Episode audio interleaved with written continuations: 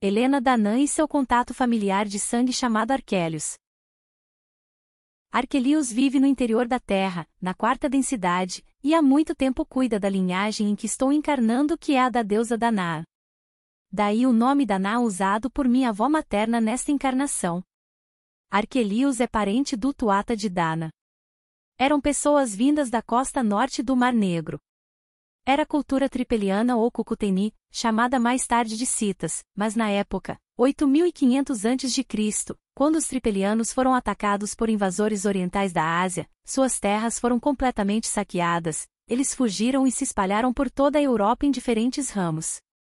Um ramo foi para a Irlanda e este ramo irlandês tornou-se o último a perdurar e sobreviver como cultura.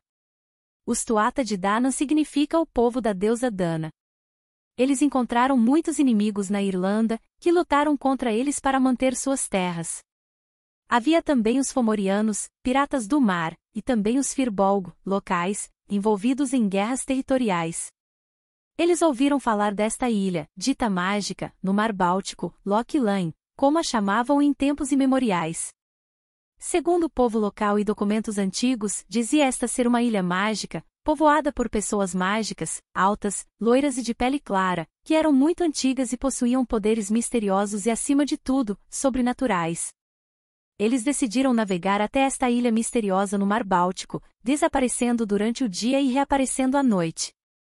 A Ilha dos Deuses que ainda existe hoje é conhecida pelo nome de Gotland. Gotland é habitada por etnias Sami, lituanas, norueguesas e suecas.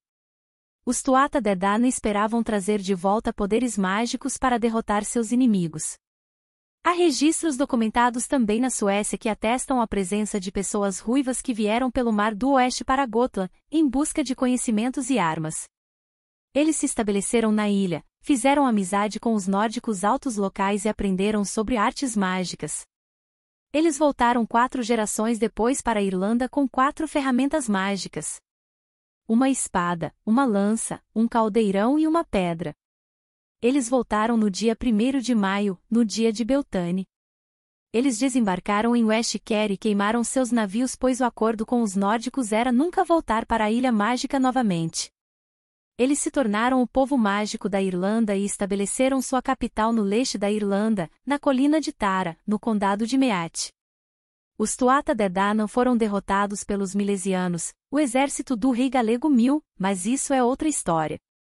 Eles foram para a clandestinidade e mudaram a densidade de 3D para 4D, mudando-se para os reinos de Agartha.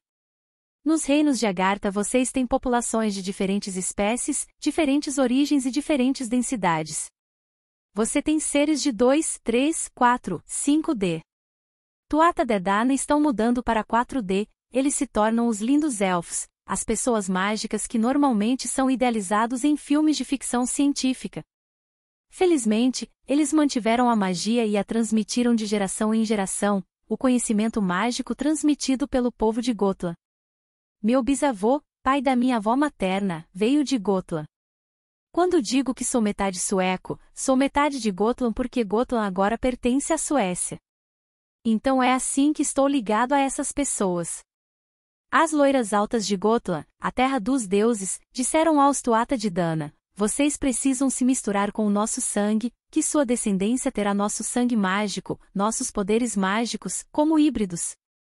É por isso que minha linhagem materna de Gotland tem essas habilidades psíquicas muito especiais. Também tenho a realeza francesa, do pai da minha mãe. Há muito mais do que isso, mas posso apenas mencionar que a linhagem real da realeza francesa vem de uma linhagem muito sagrada do Oriente Médio, descendente de Adão. De qualquer forma, Arquelius foi um desses híbridos, dos Tuata de Dana e do povo mágico de Gotland. Nesta presente encarnação, peço emprestado este corpo porque corresponde à minha frequência, a esta linhagem, mas não sou eu. As linhagens e os corpos são apenas veículos tenho uma ligação psíquica com Arquelius enquanto me beneficio da ressonância de frequência desse sangue, que transcende o tempo. Acho que era uma colônia da Atlântida, essas pessoas altas e loiras. Me reconectei com Arquelius quando minha avó me ensinou tudo isso, e ele começou a aparecer para mim. Arquelius é um mago poderoso, porque era da primeira geração. Ele não é muito alto, é um pouco mais alto que eu. Ele tem longos cabelos pretos, um rosto lindo e é muito bonito.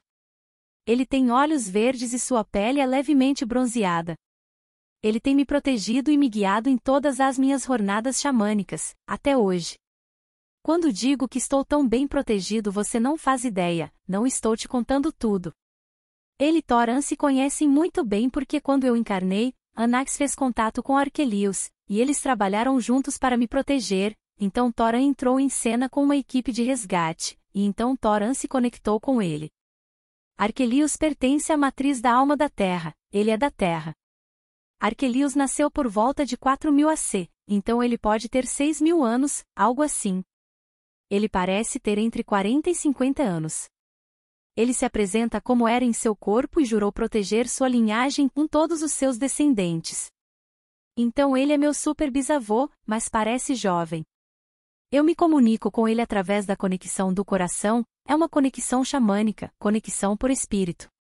Não tem nada a ver com o implante de Tora.